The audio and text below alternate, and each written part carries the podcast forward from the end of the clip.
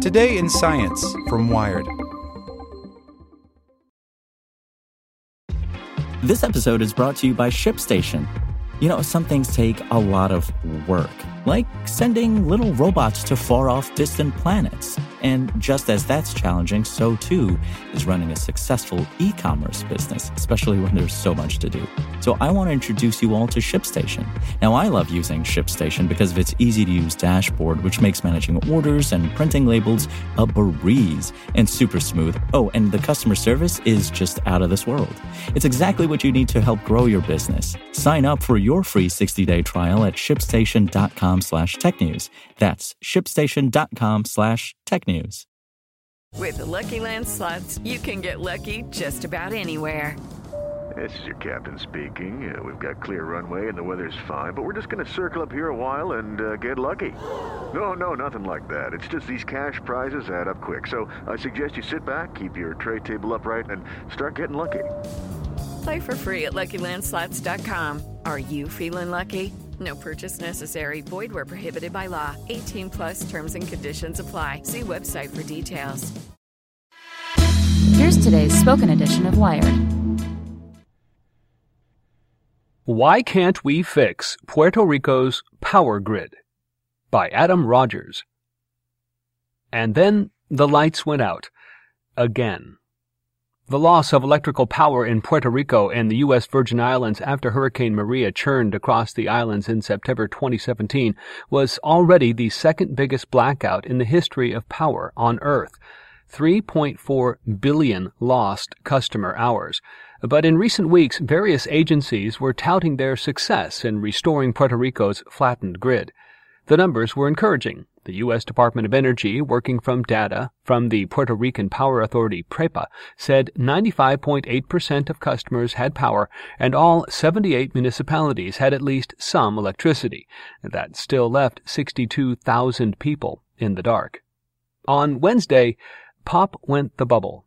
According to the New York Times, a contractor working to repair the grid took a bulldozer too close to a 230 kV connection from a generation facility in Aguirre, and that was it. PREPA estimated that it would be 24 to 36 hours before the agency could fix the failure. That's a day and a half of eking by on generators and solar microgrids for 3.3 million American citizens. Can you imagine the chaos if you said Washington, D.C. was going to be without power for 36 hours?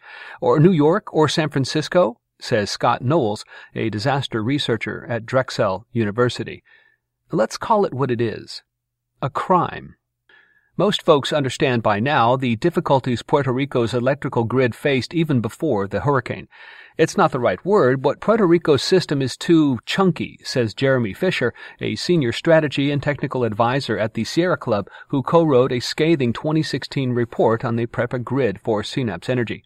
Essentially, the generating capacity is overly centralized, which puts a lot of requirements on a few large fossil fuel generating units.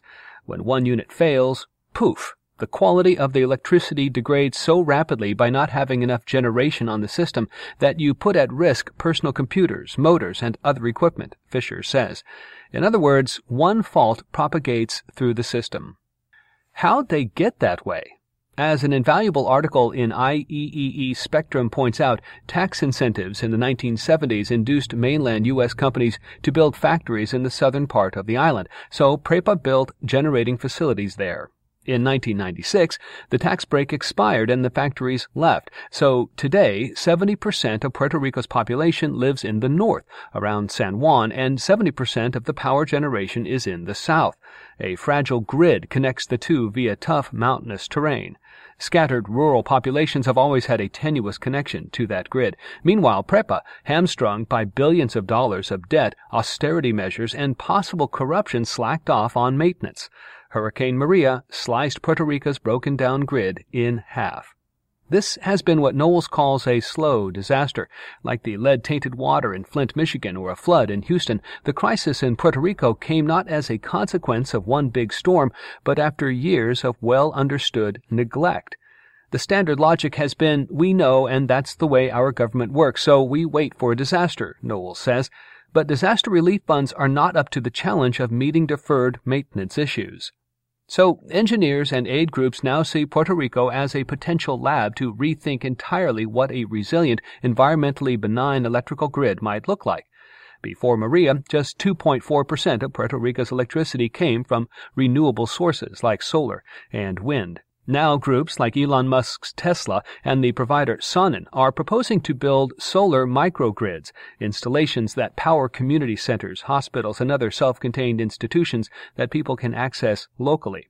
A group run in part by the Puerto Rican architect Jonathan Marvel hopes to get legal and technical buy-in to extend similar microgrids over entire neighborhoods, megawatt scale installations that can power not just one building, but a few hundred homes at a time. In fact, a December 27 report from the New York Power Authority and a couple dozen electricity research outfits says that for $17.4 billion, cheap, you could combine that kind of innovation with hardening the traditional grid, elevating critical machinery, using Category 4 capable power poles, building more redundancy into the grid, and get a reliable electrical infrastructure it'd withstand hurricanes and be a model for other vulnerable coastal cities in an age of climate change driven sea level rise and monster storms. That's even harder than it sounds. Puerto Rico would have to stabilize its existing oil burning generators while simultaneously building out the super green, ultra resilient grid of the future, while also dealing with billions of dollars of debt worries that bondholders will take that money meant for hurricane relief, an inability to attract new capital, and a bankrupt PREPA. Right now, Puerto Rico has no regulatory structure to understand who will own solar microgrids, how they'd connect to the existing grid or the grid of the future, and how to make sure their owners don't price gouge their users. I'd like to imagine that everyone believes that we need an electricity system in Puerto Rico, Fisher says, but it appears from the outside that there's a lot of political infighting about who will take charge of that process. Engineers love a chance to fix a problem, but these challenges are born of failure and incompetence. It's fine to celebrate technical improvisation, uh, people cobbling together battery powered refrigeration for their insulin and tech companies donating solar powers and battery systems. I've done some of that lionizing myself, but those kind of stories also tacitly accept the lack of a formal infrastructure. And in one possible timeline, they enable privatization. Indeed, privatizing PREPA is already a possibility. The risk is that cheering on high-tech fixes, instead of embracing a big plan like the one in the New York report, will give a weak, cash-poor government cover to corporatize the grid instead of fixing it. The disaster wasn't a surprise. It wasn't even wholly natural. It was a disaster of policy. Puerto Ricans shouldn't have to be this resilient.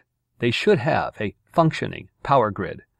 The 2018 hurricane season starts on June 1st. More extremes. Uh, follow these links in the original article for more information. It's hard to fix the grid. Drones help. Hurricane Maria left behind a medical catastrophe. Yes, climate change makes hurricanes worse. I'm Victoria Cash. Thanks for calling the Lucky Land Hotline. If you feel like you do the same thing every day, press 1.